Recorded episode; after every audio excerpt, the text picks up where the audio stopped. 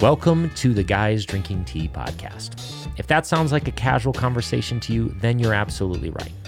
We decided to start this podcast because, frankly, we just love talking about the scriptures and exploring how they interact with our everyday lives.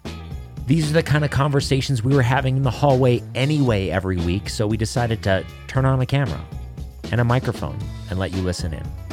If this content's helpful to you, then we would greatly appreciate it if you leave us a review in your podcast service. Hop over on YouTube, subscribe to us there, like, comment, share with friends, all of those things. Without any further ado, let's dive into another sometimes meandering conversation about the scriptures and life.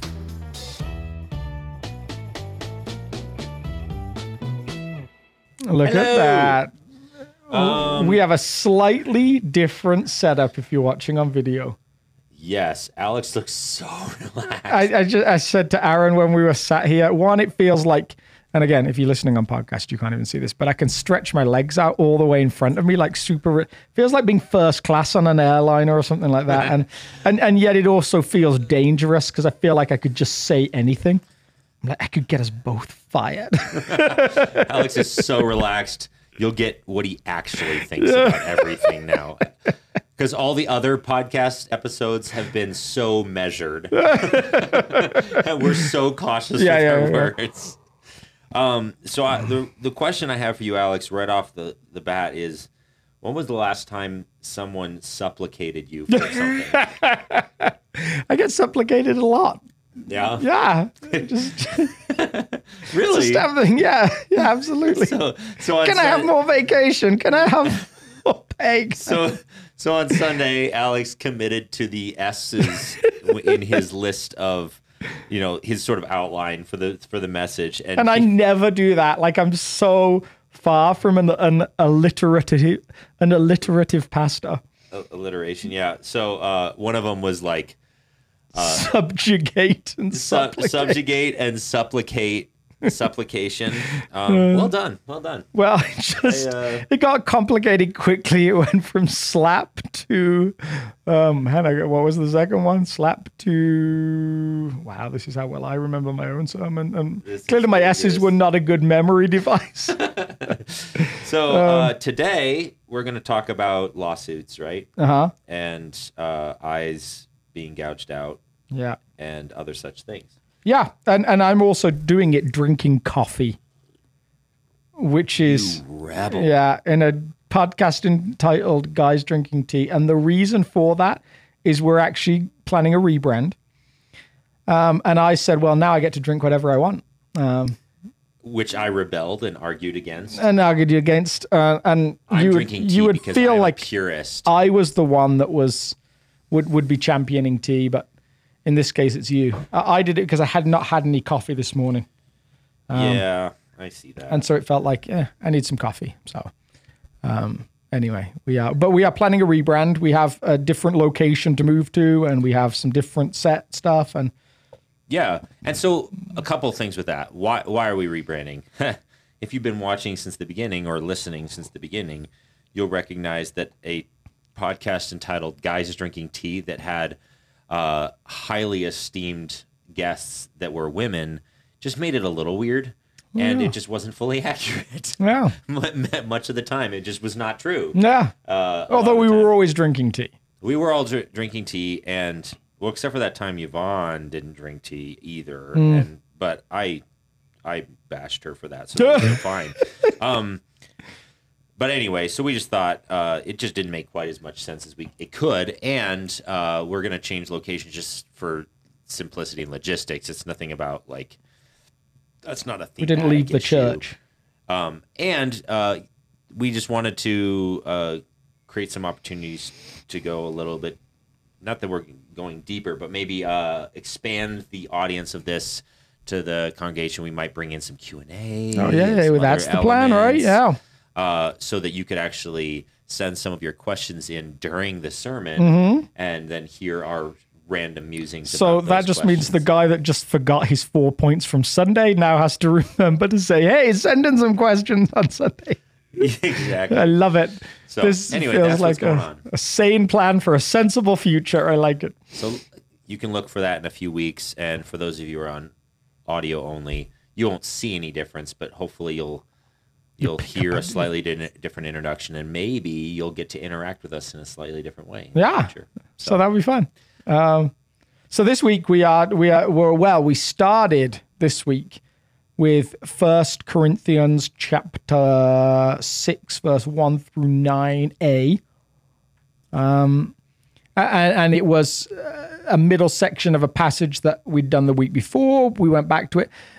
Uh, it's a weird passage because it sits in amongst all of this language around sexual ethics. That's not the right thing. That's not the right thing. what in the world just happened? I don't know. Is this where we find out we're not actually recording? Passage of scripture. There you go. There we go. There's the Bible. Uh, and so, yeah, you feel free to turn to it. But but it's a passage where Paul's talking about inter-church relationship.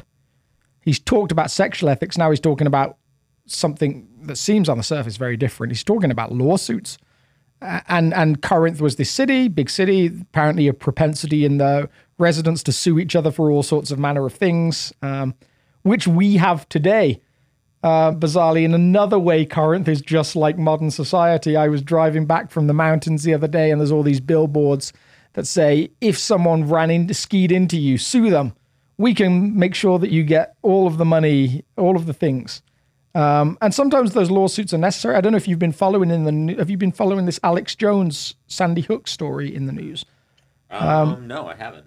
So Alex Jones is a uh, a a fairly controversial talk show host, and he was a guy that said he felt like Sandy Hook, the the shooting uh, in the school, was there was something fake about it, and it became this big thing that he constantly pushed. I've heard about that. Um, yeah. And um, he ended up. They they said that he had to pay nearly a billion dollars to the families um, for the comments he made, which I mean is an incredible sum of money. It basically seems the court's plan is we're going to bankrupt him for life.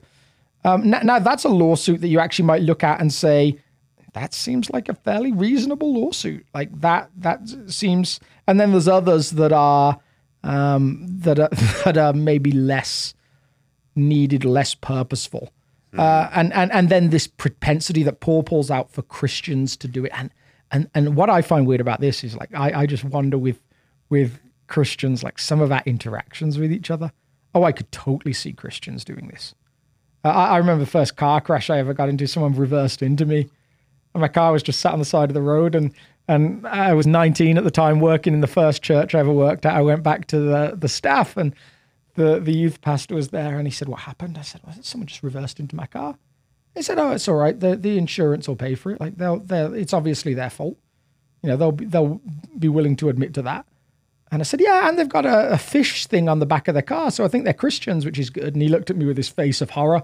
He was like, Oh, there'll be a lawsuit then. Like there's no way they're going to acknowledge it was their fault.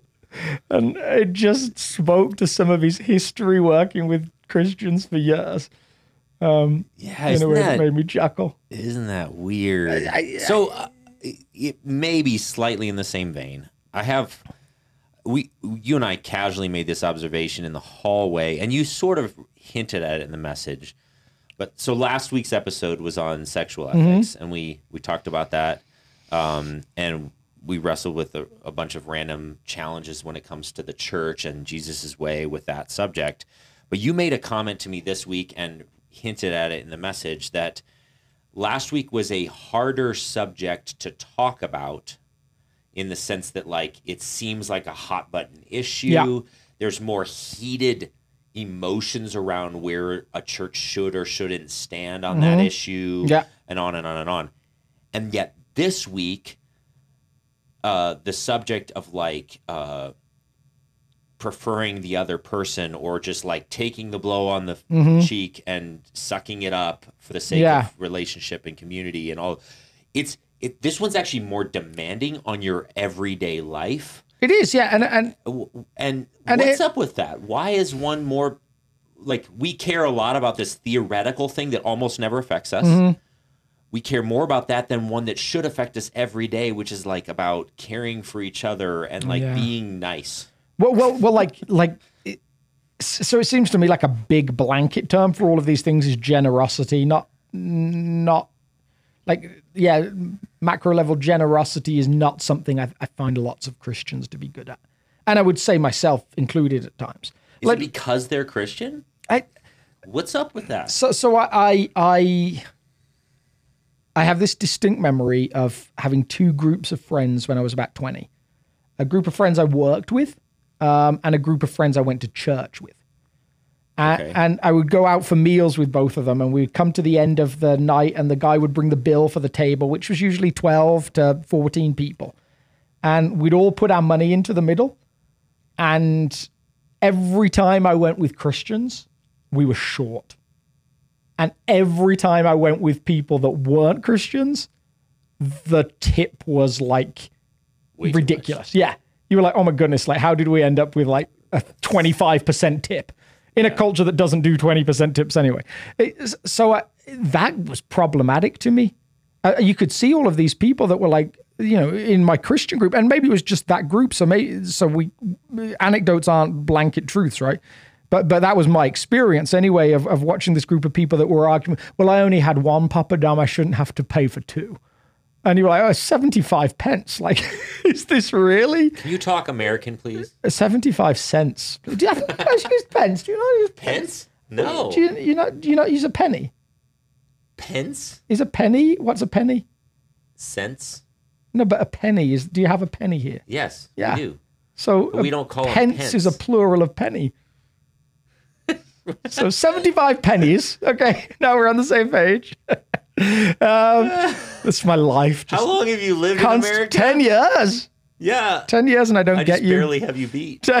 yeah, that's true. That. Um, you do so much better acclimatizing. So, so it was pro- problematic to me that we would see that I would see this discrepancy. Totally. Now, it obviously wasn't me that was the discrepancy, fortunately. Okay, because, so so conclusion. yeah, Uh, So ge- the generous to Jesus bring- makes worse people. The gospel or Christianity are Christians are worse people than non-Christians. I, I, I would. Is that the no, I think my conclusion would be that following Jesus is a challenge, and we tend to focus on certain ethics of Jesus, and the risk is we miss certain others. So, so I would say to take those two groups, I had one group that was really careless with their sex life and really careful with their generosity, and another group that was really careful with their their their sex life and really careless with their generosity, um, which is fascinating. Like that, there was there was no other ethic for this other group particularly to fall back on other than like we, we're generous people. Like they they took pride, I think, in being generous people. Um, I, I think that the the Christian ethic can so often be boiled down to even if it's not something we'd explicitly state, we end up having an ethic of not doing bad things. and the bad things are a very small list of things that we picked up somehow along Yes. the way in our Yeah. Christian heritage, specifically around sexual ethics, probably the kinds of liquids you consume. Eh, Eh, depending on where, when, and where you grew up, hair length, Yeah. skirt length, all those different things. You know, I, I was in church in a while in the Midwest where they still do the thing where they would, like one of my friends that was a youth pastor, when girls would go on trips, he would, like, they would wear tank tops and he would take his three fingers and he'd measure the tank top, like the, the, the shoulder part. And if it wasn't wider than his three fingers, they had to go change. Um, like so, so we're, we're we're very good at not doing certain things, Purity culture, yeah, all that but stuff. but we we become less good sometimes at some of the other things, and that's why I think Jesus tweak on the law, where he says all the law is summed up in these two things: love God with all your heart and love your neighbor as yourself. Suddenly makes all the law much harder to obey than do not murder, do not steal, do not like. the suddenly a prescriptive do.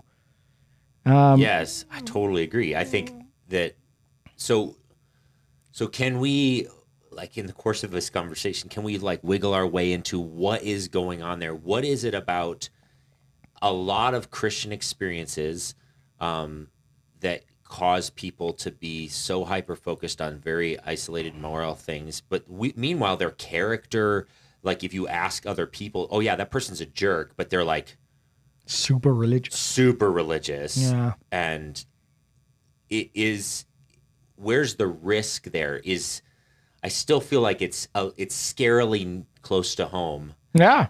to to feel comfortable with but what's going up with that and how do we prevent us from being the kind of community? Oh community man. So so that's, that is yeah. inclined towards that And, and I think for me, there's a couple of things that come to mind. I don't know what you think about this, but one,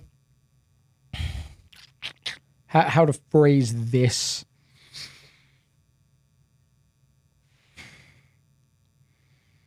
I think that we as Christians tend to obsess with the what and not the how at times. So we obsess with like what we're doing and not how we're doing it Um, when we interact with people, we obsess with what we're saying and not how we're saying it. Uh, and how, how that extends into this conversation for me is is that we we tend to feel somewhere we're called to defend our religion and defend our beliefs in the world around us. And so we're going to try and do that in a way that's accurate. And yet we forget that you can lose people in a conversation just by how you say things. Uh, Barbara Taylor, uh, this author, said, uh, fascinating quote. She said, Human beings are never as harmful as when they believe that they are defending God. Wow. which which is a fascinating and i'm maybe not getting it quite verbatim, but that's like the force of it. Like there's something about believing you are defending the divine that can turn you into someone who's not Into a a healthy person. Yeah. Yeah. Um and, and so so on one hand like that that's to me part of it like our interactions with society are sometimes colored by this prickliness of I've got to defend, and, and anything that pushes up against our belief becomes really problematic uh, and actually, you know, pulls the worst out of us.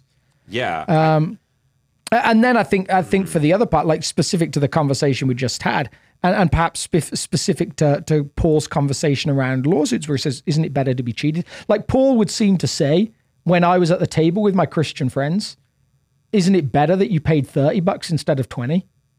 Like, isn't that a better outcome? Uh, and for whatever reason, like honesty, fairness, all of these other good qualities dominate at that table. And and the no, I didn't eat two poppadums for seventy five cents. Um, I, I I'm not paying for that. Like, support would seem to say better to be cheated. Like, be- better to come out the bad at the wrong end of the deal. Better for someone to walk away with your car for a little bit less than you wanted to get for it yeah. and for it to be honest than than the other way round. Um wh- which is is fascinating and to me yes so connected to jesus expectation of unfair relationships. I I think that some of what's going on is uh, a lot of a lot of religious frameworks are it's a framework to try and determine whether you're going to be okay with the divine. mm-hmm. Like if you follow this set of of systems and rules and regulations, I mean this is classic religion regardless of the religion yeah yeah yeah um, and they all have different theories on what that list is. Some of them share some common factors, but it's like if I do these things, then I'm okay. I'm safe. yes My eternal destination, my all these things are safe, and so the stakes feel really high. And there's an emotional fear factor. Yeah. So if I get the list wrong and I get the actions wrong, then my eternal state and my well-being, my safety. So it almost triggers a fight or flight response Yeah. the protectiveness of our belief systems. Because if I get my beliefs wrong, I'm my my well-being is at danger yeah and my family and any person I teach this thing Yeah. is in, in danger. Um, that's antithetical to the to the Christian gospel, though, yeah and but it wiggles its way into Christianity It does wiggle its way in, yeah, over and over and over again because we have this like I want to get to the good place and stay avoid the bad place, and meanwhile the gospel says by grace through faith it's a gift of God. Done. That Mm-hmm. Yeah, yeah, issue's yeah. off Yeah. the table yeah and yet it's because we're so like obsessed with controlling outcomes we want to say i did this this and this even though like I maybe if you ask me the gospel, I might say the right things, but I feel like I still need to get the right list down. Yes. Yeah. And, and, And it, it's emotionally charged because it's literally it's fear driven. It's like it's fight or flight response. Like Yes. I've got to get this right. and and that list becomes like it becomes complex it becomes dominating as you say and I, I i often like in that same time of life i had some friends in church that were business owners and and it was horrifying to me that at times i would hear people say things like i would never hire someone from church not because I, I always felt that way or because of the relationship, but because I've done it before and repeatedly they showed themselves to be lazy, not hard workers.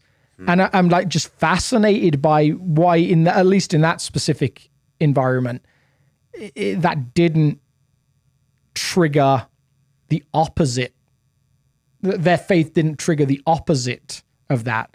I I mean, I, and this is going to sound like a real a real brag on my point. I remember I I adopted this ethic as a 20 year old, and I just worked really hard, like, and maybe even too hard. Maybe my conscience was too like too well refined. Uh, but I remember once I was lifeguarding and, and the pool was empty. No one was swimming. So I just decided I was going to clean out the swimming teachers. Uh, they had this big walk in closet that they kept all that stuff. So I pulled everything out, tidied it, put it all back in places, uh, cleaned the floor like with detergent and everything. And, and I remember one of the swim teachers going to the manager and saying, This is the first time a lifeguard has ever done anything for me without asking in the 20 years I've worked here. Um, and and she didn't mention my name. And but then but then he came to me and he said, Well, I said to her, it was only going to be Alex, wasn't it? And, and I was like, okay, something about my ethic right now is catching hold of him as valuable. Like now I have to leave him to put two and two together and see that Jesus is the driving force of that ethic. Jesus is the the driving force in how I cha- treat people.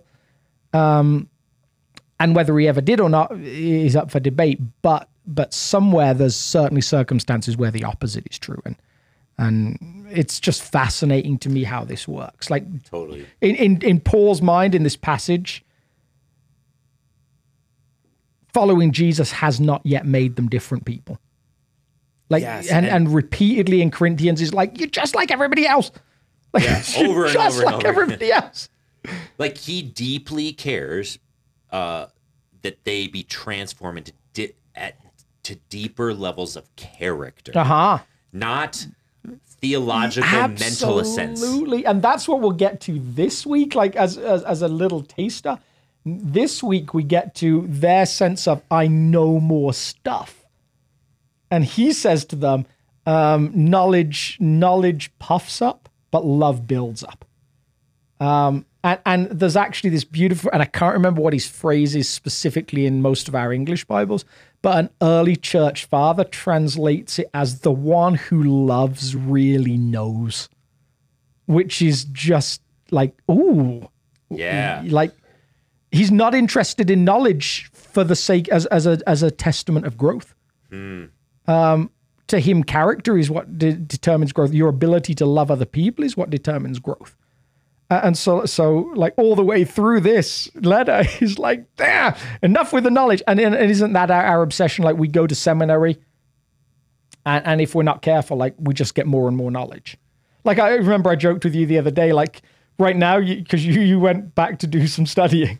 Yeah. Uh, so you're you're officially now a first year grad student, which is weird. Which is like the one category I always joke I would never hire a first year grad student. Am I getting fired on a podcast? so so so so my get out is always I specified that was for youth ministry. Um, oh, that's funny. but but and you are so different because you're going back at this later time of life because you're old. Um, you're going back at this later time of life. You're older. yeah, yeah. to to to study, but repeatedly you would come across first year grad students that believe they could solve the world's problems by getting people to read Augustine or Calvin. Um, like all, yeah, yeah, yeah. Students will be fine if we could just get them to to understand, you know, certain knowledge pieces. And, and over and over again, you're like, no, that's just not the heartbeat of the New Testament. So, a couple observations uh, right off the bat. One, one of the unique parts about so we've we've just made a, a sort of horrible case for Christianity. so like, there's this book called. Case Actually, no. I just actually what, what I did is I said I was awesome, which is even worse. so uh, yeah, Christians are the worst. Except for Um, me. You should you should not do that unless you're Alex, and then and then you're awesome. Um, See, I told you this new chair system was a bad you know, I idea. actually, I actually have a similar story, but I'm not going to share it because now, now we've outed it as a bad idea. Um, no. Uh, but one of the unique factors about Christianity is here we are, both professing Christians who not only professing Christians, like we've given our life to the mm-hmm. vocation of shepherding a congregation in the Christian faith, trying to teach people Christianity and the way Yeah. of Jesus, all this stuff from within, we're critiquing it really hard. Mm-hmm. That's a unique element of a kingdom kind of and a Jesus-y kind of thing. The fact that Christians can, without fear and trepidation, critique within from within. It's also a unique element about the scriptures that we profess to follow. yeah. The scriptures are constantly self-critiquing yes. in scary, terrifying ways. Yeah. If you if you are uncomfortable with scripture that can get uncomfortable, then prepare to be uncomfortable. Like, Yeah, like like the scriptures are constantly saying things you're like, "Oh goodness, I can't believe they said that," or Yeah. saying something and then almost unsaying it. yeah. Or correcting it slightly in some ways. And Jesus was the number one uh, Proponent perpetrator of this, yes. that. And then the, the other observation I wanted to make was this whole conversation is not new at all. In fact, it's almost identical to what Jesus preached about most of the time. Yes. So when he shows up on the scene, he shows up in this highly religious thing, Mm-hmm. and they're they have their list. It's different than ours as, Mm-hmm. as Christians in the in a modern Western society, but they had their list, and they were like, "We're just going to try and be pure. We're going to try and get sexual purity right, Mm-hmm. Yeah. moral purity right. We're going to try and make sure our tithing laws are all tidy for, and neat." for a whole group of them with the good goal in in some ways of like God will act when we show we're serious. Yeah, like yeah, they're trying their best Yeah. to to take. They're trying to take their faith seriously. Yes, yeah, yeah, period. yeah, yeah. And we we tend to read that a bit anachronistically as they were trying to be good so they could go to heaven when they died, which wasn't particularly a very Jewish idea. Yeah, it's not Um, totally. You know, the the the covenant was bigger than the law, still in that respect. But but certainly there's a group of people that have very distinct practices, and almost like there's a chance that some people are just like roadkill in their journey onwards. Like we're going to run over a bunch of people, we're going to steamroll them. Like we're going to cast them out if they don't look clean enough. We're going to make sure no. There's a, there's a remnant, there's an enclave that to are, usher in the kingdom. yeah, yeah. Uh, and it's and it's looking pretty unhealthy. Even if it had a reasonable goal to begin with. Yeah, Man, I- it's like I mean, there's a So, be a fascinating history s- lesson that we could offer you on like the Maccabean revolt and like this pursuit of purity Mm-hmm. and, and clarity and let's actually try and obey G- God Yeah. and the law. So there's a lot of good things that started there, but I just want to point out like when Jesus shows up on the scene, who is the only group of people that he's constantly oh, uh, the egging on? religious one. It's the religious people. Yes. Yeah, it's, It's- interesting that outside outside of religious leaders, Jesus never criticizes anyone for not being spiritual enough, Isn't which is that fascinating. Like he- now he leads them deeper into spirituality. He leads them into genuine transformation. But he doesn't go around saying, no, no, no, you need to be more spiritual. It's fascinating. Like and just- Jesus has this ability to say, like, when he's asked, because, like, again, we've talked about this a couple times on this podcast. It's no wonder they killed him, right? Um, uh, but Hmm. Absolutely. over and over and over again, he- he- they're like, "You're trying to abolish the law." He's like, "No, I think it's good, and yet you guys are missing the point. Character." Transformation internally to becoming a better human being is Mm-hmm. Yes. the point of the law. And so specifically what we talked about this week was um, Paul's ethic of wouldn't it be better to be cheated? For me, the most logical place, and others might disagree. You might have another ethic of Jesus that you think seems to drive that. But for me, the, the ethic that seems to drive it is Jesus' comment, You have heard it said an eye for an eye, uh, but I tell you, do not resist the evil person. Now, this is the tension Aaron's been getting at. Like, who said an eye for an eye? it's the Bible. The Bible said an eye for an eye. specifically in their commandments. They're told Jesus contradicts the Bible. th- that that's the challenge, right? So so Jesus is so comfortable with saying you were told this for a period. I'm bringing you something new. So so so this this is like this is the beauty of God's revelation. It seems within the Bible. Like it's the same with this conversation that I think we got into a few weeks ago around divorce. Um, when he when he says, you know, uh, I, I told you. I think we talked about it in the sexuality week, where he says, for a season Moses gave you this for your hard hearts, but now I'm leading you into something closer. So the graciousness that Jesus is about to bring us is a better picture of what God is like. Uh, and and there's this guy that that, that I love who who says something like this. He says like, um, God God looks like Jesus. He has always looked like Jesus. He will never not look like Jesus. Like the the character, the the focus on love that you see in Jesus, the the grace that you see from Jesus. God has always been like that. It's not that he wasn't like that in the Old Testament and has now miraculously become like that. Yeah. It's not that that in the Old Testament he was always angry and, now he's not. That's some of our understanding of it. It's Yeah, like this is a slow revelation of no, this is this is what God looks like. And there's some pithy ways of saying that. You said you have a friend that said that, but there's the scriptures actually teach that pretty explicitly. Yeah. John chapter one, Hebrews chapter one.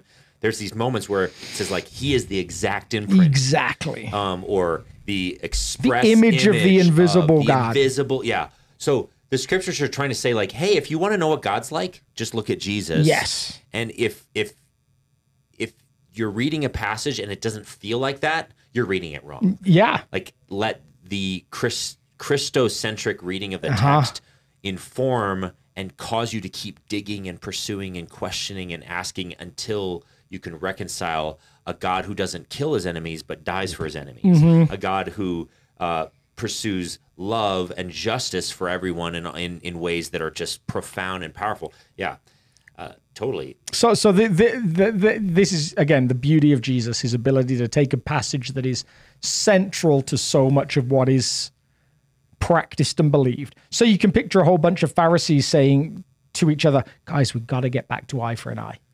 Like we, we've not been doing the thing where we're taking an eye when someone else has lost an eye. Like let's physically start taking the eye.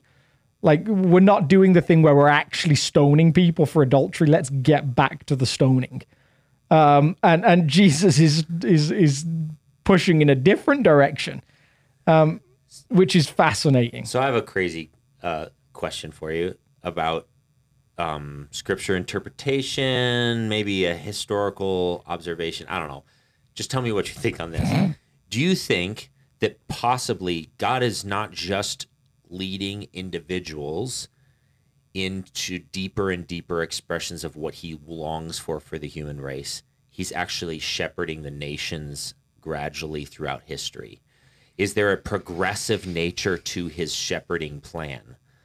So, for example, um, this let's just take this text eye for an eye and tooth for tooth. In in its day, when that law was first penned, it was a massive in, it leap forward socially because it in that day and age it was like you know if someone harmed you it was an offense on you as a person you could just murder them Yeah, like yeah, they yeah.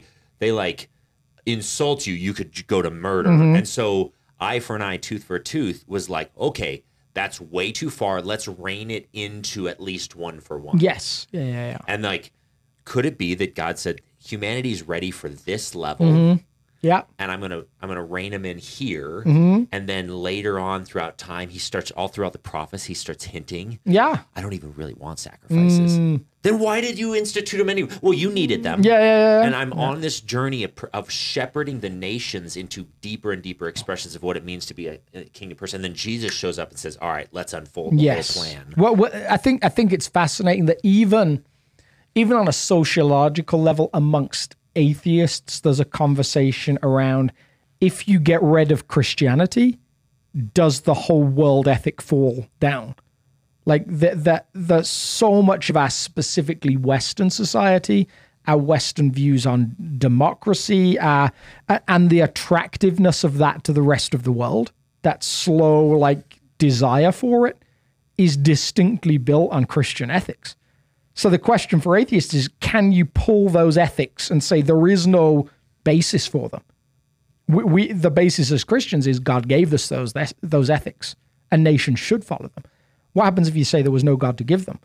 Like, do they still stand up? Do they just does the whole thing just fall on itself? Yeah. Um, so, so th- like even just on a sociological staunch level, atheist is like, of course it's going to stand up by itself because but there's some atheists that are like, we don't know. I know. Yeah. I, I mean, like the, there's like a real like, huh?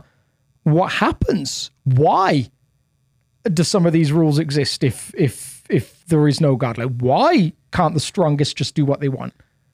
Um, like like you, you can go so far down that rabbit trail of like, why pick the side of the cancer over the person? Th- yeah. Uh, like there is there yeah you're, there's a massive problem when it comes to a purely materialistic uh, observation of the world like uh, darwinian evolution is directly in conflict with being nice to other people Yes. Yeah, yeah, yeah, yeah, yeah. I, I am going to get further if I trample people along the yeah way. it's survival of the fittest Yeah. like if you're strongest Yeah. Uh-huh. you're supposed to kill destroy and make your space safer. yeah. So so in that case, put down the po- turn off the podcast, go work out, go make yourself stronger. And make sure that And- you're safe, that uh-huh. you get as much food, and you can procreate as much as you possibly can. That's the end game. Yeah. If So- you just take that as a, an, an isolated thing, then sociologists have to come in and say, well, yeah, but we're a complex uh, social creature, and it's no longer socially acceptable. But why? Why? Why? Mm-hmm. There why, is why, no why, why. why? And the there why can be en- no why. eventually comes to like, yeah, we don't really know. Yeah, we we should do it because it'll be better for everyone. But what about if it's not? Like, what about if your good as an individual does conflict? Well, suddenly you don't matter anymore. Like, so we get rid of Aaron because it's better for the whole. Like, potentially. Like, I mean, you, you when you start to get down some of those theories, like if you have an overpopulation problem, you just say once people get to seventy, we just cut you off. Like you've had your time, you've been part of the social You had a good run. Yeah, you had you, you had what was fair. Move on. Uh, like so, so it gets very complicated. Uh, So, so that that's the pure atheist sociological understanding. Like it seems like something has to undergird the ethics. Um, otherwise, you can get into problems. And in fairness, all those uh, all those people would would still hold to some sort of strong moral Yes. thing, the the foundation of it is very nebulous. Yes, absolutely, yeah, They- yeah. That's when it starts to fall apart. Is the why they care Yes. about certain moral values. And the moment that you don't want it anymore, just drop it. Yeah. um, which yeah is is not the Christian ethic. So so I think yes, you see the shepherding of of at least what's right. You know whether that's the introduction of something like habeas corpus, um, and the fact that the the strongest or the rulers can't just lock people up and throw them throw away the key. Like no, there's a process that's supposed to be gone through all those different things. Whether that's the development of of fair, as you talked about, fair restitution for for an injury.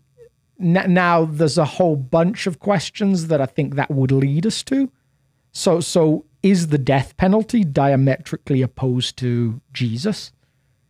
Like, and this is what we tap into when we start to get to this comment. Like, is Jesus giving societal instructions for governments, or is he giving personal ethics for individuals? Uh, and I would be comfortable saying that I don't believe in the death penalty because I follow Jesus. But I'm not saying that you couldn't think opposite.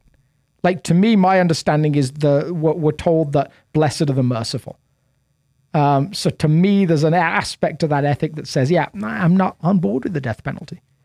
Um, but a whole bunch of rabbit trails are is life imprisonment without parole as it looks today a better solution? Uh, so it get that gets super complicated. Yeah, and and then you get to the place where you basically say, I just really wish the Bible wasn't 66 books, but it was like 2,666 books, because there's just too many issues where we wish there was an explicit command. Because again, as as human beings, we desperately just want the answer. Yeah, we want absolutely. Mm-hmm. binary systems. Just tell us what to do. Yeah, and and and the the the cynical view of it becomes like take our, view, our question around sexuality the other week. Mm-hmm. Jesus, could you not have mentioned homosexuality once? Could, could there not have been one time where you actually directly referenced it just to clear up any any questions? N- Now the question becomes whether it would ever have really cleared up everything. Like there's always different readings. So so that's yeah, the, the beautiful thing of of base ethics like the one we're in today, which is Jesus says on an individual level, I don't say eye for an eye, uh, as you've heard it said before. I say, do not resist an evil person. And we kind of gasp and say, Jesus, what does that mean? Yeah. Like, what does that mean for the person who's in an abusive relationship? yeah. What does that mean for the person who's like for the elderly person who's um, Been been taken advantage been of. taken advantage of by younger family members or by people that she doesn't, that she he or she doesn't even know. Um, what does that mean when I'm trying to buy a car? What does that mean when I'm trying to sell a car? What does that mean when, in all of these different scenarios? What does that mean when I'm doing my taxes? Like, uh, where does the ethic go? Uh, and how do we make it make sense? What does society look like if the base ethic is do not resist the evil person? Especially when Spider Man told us all it takes for evil to survive is for good people to do nothing. Like, what, what, what? That's not in the Bible? I don't think so. Maybe I'll have to read it again. um, but yeah, what, job, what do we Spider-Man. do? Yeah, what what do we do? Like, what what is Jesus saying to us? No, I actually want an answer. What does Oh. Jesus say?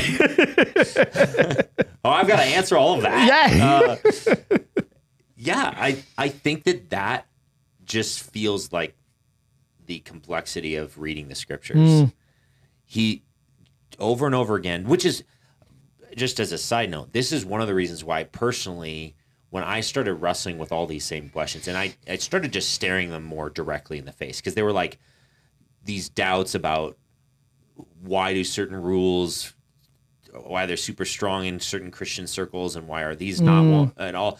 I, eventually, there was like this cognitive dissonance that like started threatening my faith mm-hmm. so much where I was like, I don't know if I can. I I'm struggling to call myself a Christian because a lot of Christians are kind of horrible in certain senses, and there's a lot of history in that.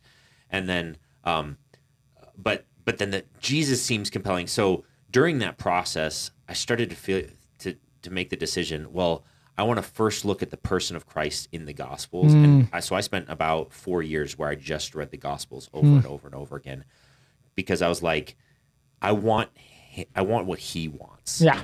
And I just want to know his personality, his character. I wanted to try and internalize and embody an intuition around some of these complicated issues that stem from the character of Jesus.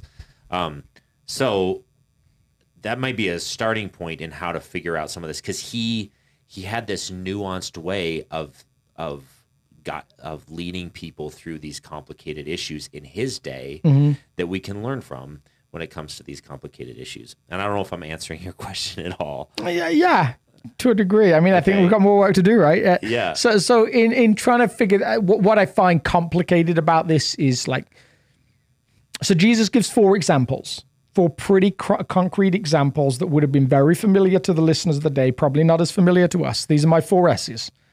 Um, so on one hand, he says, when someone comes and slaps you on one cheek, uh, I want you to turn the to them the other cheek. Yeah. Uh, he says when someone comes to you and demands your jacket from you, sorry, your your shirt from you, yeah. give them your jacket as well. When someone comes along and asks you to go with them one mile, go with them two miles. And when someone repeatedly comes and borrows from you, keep borrowing without worrying whether you're going to get it back. Which to me is like, man, I got my like electric law, lawn care stuff. I'm like, I'm going to hide it in my shed so no one knows I've got it. I don't want people borrowing it and never giving it back. And books, don't let me get me started on books. I never lend books to people. I would rather buy you another version of the same book than lend you a book that I might not I get back. recommend this book. You can't.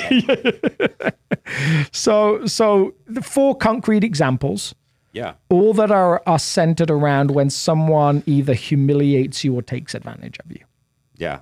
which is So fascinating. how to me. far is Like- too far? Yeah. Yeah. Is there a too far? Is it becomes the question. Like so. So uh, I heard someone say once in a humorous way, um, big guy, follower of Jesus, and he got into this argument with a guy on the street. uh, something came. So the guy said to him, uh, "Well, you're a Christian, so you have to turn the other cheek if I hit you." And this guy's, I mean, ginormous, like done boxing, done all these different things, and, and he looks at the guy and says, "Yeah." But I only have to do it once, so you better make sure the second hit is a good one. Just, is that what Jesus is saying? Is he saying like turn it once, never turn it again? Um, like, is there a limit? Or is there a 70 times sevenness to this turning the other cheek? Absolutely, yeah. Um, Yeah. Which is a different context. But yeah. So So, so I think what you can end up doing is you can end up reading all of these, looking for loopholes. Um, and I think that we we do that a lot with things that Jesus says that seem hard. Yeah, and there are, like, admittedly, there are. We have an intuition around some loopholes. Like, Yeah. let's say, and you mentioned it on Sunday. Um, what we're not saying is like, if you're in an abusive relationship, just turn the other cheek over and over and over again. But what's the biblical grounds for us to give that loophole in that situation? Mm-hmm. Because there are there are people who have stayed in an abusive relationship for far too long because of texts like this. Mm-hmm. Yeah, yeah, Um, and maybe the pressure of a community saying, you know, like he's trying, it's you know, he's oh, he's sorry, Yeah. so let's keep working on it. Yeah. And then he's sorry again and he's sorry again. And before you know it, you have this damaged, broken, painful, abusive relationship that just keeps on getting extended and extended and extended. So why do we think that that's not okay? And that one is a loophole yeah. versus another one. Yeah, and I, th- I think I think it's because we see places in the the scriptures where where Jesus and by extension Father, Son, and Spirit do care for the individual who is in a situation that is that is difficult, and yet at the same time, like we think about texts like I think about texts like Hagar in the Old Testament, where God says, "Go back to the relationship, go back to to Sarah and Abraham, who have not treated you well." Somewhere that story is because this is going to lead to the good story for you, and and so much complexity there. So so I think that that's why I think I feel like in those situations specifically, like having conversations with wise people around it is always an important thing. So so I don't want to take away the possibility that God could ask someone to stay. But I also don't want to take away the possibility that someone should feel that someone could feel like they should stay when they should leave. Um like and I think that's the like the It's just way too gray for people to be comfortable yeah, with. isn't it just? And and that's the that's the challenge. I think it it is it is gray, and that's the challenge of you know of ethics in general. I, I heard a guy. I think I used this in a sermon maybe a year ago or so. I heard an interview with an Anabaptist guy, um, and he was in his seventies. He was in Vietnam. Um, in the 70s at the time he was interviewed, so probably now, and he's, it's probably 15 years ago, probably now, getting close to his 90s if he's still alive. And he was a conscientious objector because he said, I read this passage and I understood it to mean that when Jesus, I, I- I took away when Jesus said, turn the other cheek, he meant it. So I took away that Jesus was a pacifist, was his takeaway. And so he said that when they tried to draft me, I was a conscientious objector. I said, no. So in, in those days, what they did is they sent you to some horrible assignment, almost as a punishment. He said, so I had to go work in a mental institute for five years before there was good care around mental institutions, before there was any kind of structure. So he said, all day long, I was beaten by inmates. I was had poop thrown at me that some of the workers were violent. They would attack the inmates who would then attack people that they knew wouldn't attack them. Like they would, uh, there was aggression towards me because people knew I would turn the other cheek because they knew it was my stance, all these different things. He said he was hell for five years. Um, and, and someone said to him, Why did you do it? And he said, Well, because I believe when Jesus said turn the other cheek, he meant it. Which is incredible that, that someone holds that ethic. But what was most incredible to me was he finishes the interview by saying, But you know, perhaps I could be wrong. And I was like, What the heck? Like, not only No, do you want him to stand up for it. And say, Yeah. it was totally worth it. to hold an ethic that strongly and say perhaps like that's just nuts Like that's so rare. That's what we tapped into earlier. Like when you feel like you're defending God, you tend to become very like at times the worst version of humanity. Yeah. This is a guy that's defending the ethic of Jesus or, or arguing for the ethic of Jesus, and he's like, and, and perhaps I could be wrong. Like usually people don't do stuff like that for five years because they think they could be wrong. They do it because they're certain that they're right. Um, yeah. And I think that that was really compelling to me. Like this ethic lands you in gray areas and being willing to say that my way of dealing with this ethic might be wrong and yours might be right. For for someone who's in a relationship where where it feels like I'm not being treated right in this and saying I feel like Jesus is asking me to stay. We have to have good conversations, but somewhere we have to have the humility to say I might not know. Um, yeah. And then certainly when people say I'm supposed to leave, like even if you believe this ethic is saying you're supposed to stay, you got to look and say, yeah, I could easily be wrong. And and and I think that that grace is some of what Paul taps into. and I think I think the uh And let me just finish by saying, like, for whatever reason, and I don't know what my ethic is, if someone comes to me and says, I'm in an abusive relationship, especially a physically abusive relationship, what should I do? I'm always going to say you need to put yourself in a place where you're safe. And, and I don't know why necessarily based on this passage, but that's what I always say. yeah. And perhaps I could be wrong, but that's what I always say. Yeah. I think that it seems to be that the the way of Jesus over and over and over again, the ethics of Jesus, the teachings of Jesus, the the picture that Jesus paints of the kingdom of God is cognitively difficult to retain mm-hmm. in the mind in the context of a broken world. Mm-hmm. And it's just difficult. Like Yeah. if and if it feels super comfy, then you should be a little bit skeptical of your theological frameworks. Yeah. because it's probably it's it, there is some counterintuitive natures of, that that aren't going to just smack dab align with your biological urges, Uh huh. with your um, n- with the cultural norms, Uh huh. with all of these different things, and so you're swimming upstream mentally, emotionally, physically. You're swimming upstream to engage the kingdom of God, and You are. that's that's.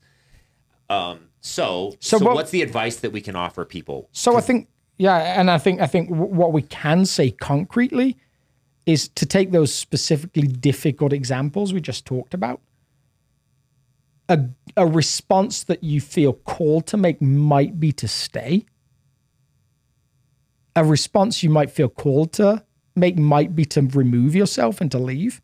But according to this ethic of Jesus, a good response is never to hit back. Um, like that feels like when someone verbally abuses you, a response might be to remove yourself and to leave. A, a response might be to stay and take it, but a good response is never to attack back. Like it just seems like that's the core ethic. Like just like the revenge cycle just never works. Yeah, Um, and and this is one of the reasons why I think Jesus consistently raises the banner of the greatest commandment, which is to Uh-huh. love the Lord your God with all your heart, soul, mind, and strength, and love your neighbor as yourself. That, and he, according to Jesus, that sums up the entire law. Yeah. like if you do these things, you win. Mm-hmm. Like, so now we wish that that would then say sub subsection C in this scenario. This is the definition of what yeah. love is, but uh, let's just use this example of, of physical abuse. It may be unloving to stay mm-hmm. Yeah, absolutely. because you're perpetuating a cycle Yeah. of destruction and pain and sorrow for the abuser Yes. just as much as to yourself. Yeah. It may be unloving to leave. yeah. And so, but is it? It's a very difficult framework because it may have a different answer to the uh-huh. same outwardly appearing situation. But the the command of Jesus would be, like, let's let's talk about this. Let's prayer, like so prayer, conversation with wise people, Uh-huh. the scriptures. These are the things that God says, and we're going to lean into trying to figure out how to love the Lord your God with all your heart, soul, mind, and strength, and how to love your neighbor as yourself. And and I think one of the things I just want to make sure that like we can acknowledge and say is quite often the ethics of Jesus have been wrestled with by white men who very rarely feel like they're in a place of vulnerability. Yes. Like like my my my level of nervousness around some of the things that Jesus talks about is pretty minor. Um, because if I take his specifics, I I have resources that people can borrow. Are they endless? No, but no one's are. Uh, I have more than one jacket, and if someone asks me for it, I can give it. I'm able to walk a couple of miles without it being a problem. A- and I'm physically strong enough that if someone slaps me on one cheek, I can let them slap me on the other cheek. L- like, like my vulnerability is pretty low. Um, and so I think that's part of the hard thing. Like, like that's part of why I think the church has done a good job of embracing other voices in this conversation rather than the traditional voices and saying, what, well, what's a woman's reading of Turn the Other Cheek? How does that resonate? How does that feel? Um, what's what's a what what would what did it mean? For, what did slave what, what did slavery? And I actually was was ambivalent about using the word subjugation on on Sunday, even as a joke. But but I was like, this gets closest to what the text says. Yeah. But but like this was an invading force that was forcing people that they had put into involuntary servitude to go a mile with them, and Jesus says go a second one. Um, how do you hear that as an African whose family were brought in slavery to a Western nation? Like there's just so many voices to bring into those ethics. Um, and yet, what is incredible is the number of individual stories there are of people who have been in some of those situations and says, This is what I felt Jesus was calling me to do. And this is the incredible story that came from it. Hmm. I followed this ethic and it transformed something. And so I think that's my comfortable tension point. If you are in a relationship or in a situation and you feel like this ethic is demanding that you stay in it, I don't think you should feel that. If you feel like the voice of Jesus is asking you to step into something and confidently live in something, believing he redeems things, then I would never want to say, yeah. I, I would never want to to say you're wrong. Yeah, the voice of Jesus sounds like an invitation always. It's Yeah. an invitation to life and purpose and meaning Mm-hmm. that's that we can't even quantify in this world. And so if the voice sounds heavy, harsh, demanding, that's probably not the voice of Jesus. Yeah, Mm-hmm. so I think to your point, yeah, it's occasionally he might invite you to do something extremely Yes. counterintuitive, extremely painful, but it's an invitation to something beautiful. And and if you want to wrestle with that more, like from a different perspective, maybe the story of Hosea is a good story to read. yeah. Um, a man who repeatedly goes back to a relationship with a woman who is constantly running off with other guys, constantly um, abusing him in a non-physical way, Yeah. and yet God is picturing something in the story. Wow. So, so the, there's a again a beautiful grayness to Jesus' ethics, a complication to Jesus' ethics, which is is is incredible. But I think for and I said this before we started, like to me the the significant point of this ethic is Jesus teaches it and he models it All the way to um, the point of all the death. way point to the point of death, and and so that suggests to me as his followers, we're not called just to teach it, we're called to model it. So next time you're in a restaurant, make sure there's a tip. I don't know what the, the every takeaway is, but but Yeah. practically there's a Yeah, yeah. In Colossians, Paul says, "I'm actually filling up what's lacking in Christ's sufferings." yeah And the only thing he can mean by that is that Jesus isn't physically present right now to show you what it's like to suffer for the sake of love. So I'm going to do it for him. And I want to show you what it's like to love so much that I'm willing to suffer for Oh, it. And that's man. the that's the task that that Jesus has offered his church to show the world what mm. love is like. A love that's so great you can suffer. I feel like through it. that's like a key text for so many pastors that I know. Wow. Wow, there we go. We, we're at, we're we're an hour. We are. We we we got to close off before it hits twelve o'clock. That's right. Right, love you guys. Uh, great to be with you again. Like, subscribe, especially on Apple. Apparently, I've been told by someone that I was listening to the other day that Yeah. like Apple special for some reason. Yeah, Apple special. Uh, but um, yeah. All right. Thanks Catch a lot. later. See you later. Bye. Well, thanks again for listening, and we hope that that was a helpful conversation for you. We'd love to interact with you about this. So feel free to leave comments, questions, all that sort of thing, and we'll try our best to get back to you when we can. Have a great day.